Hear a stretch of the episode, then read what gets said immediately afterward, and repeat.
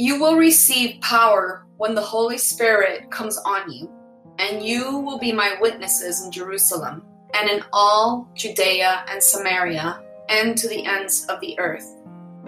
That's a witness. And it's found in the book of Acts, chapter 1, verse 8. A couple of important observations from this verse. One, Jesus doesn't say, You might be my witnesses, or some of you will be my witnesses. He says, You will be my witnesses. The second thing is that we don't have to be a witness in our own strength. He sent the Holy Spirit to help us to do this work. The bottom line is that we're all witnesses for something, whatever is most important to us in life.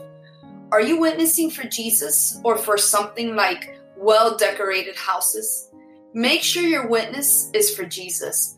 Then ask Him where He wants you to do the witnessing.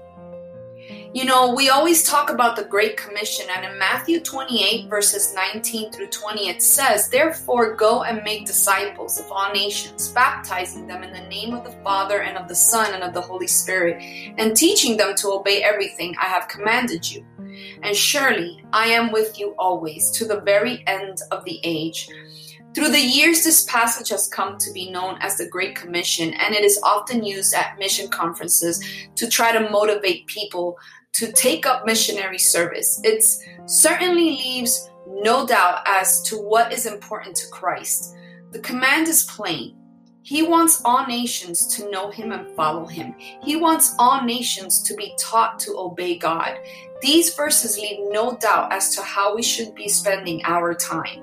The assurance at the end of is wonderful. He is with us. We never have to feel that we're working alone.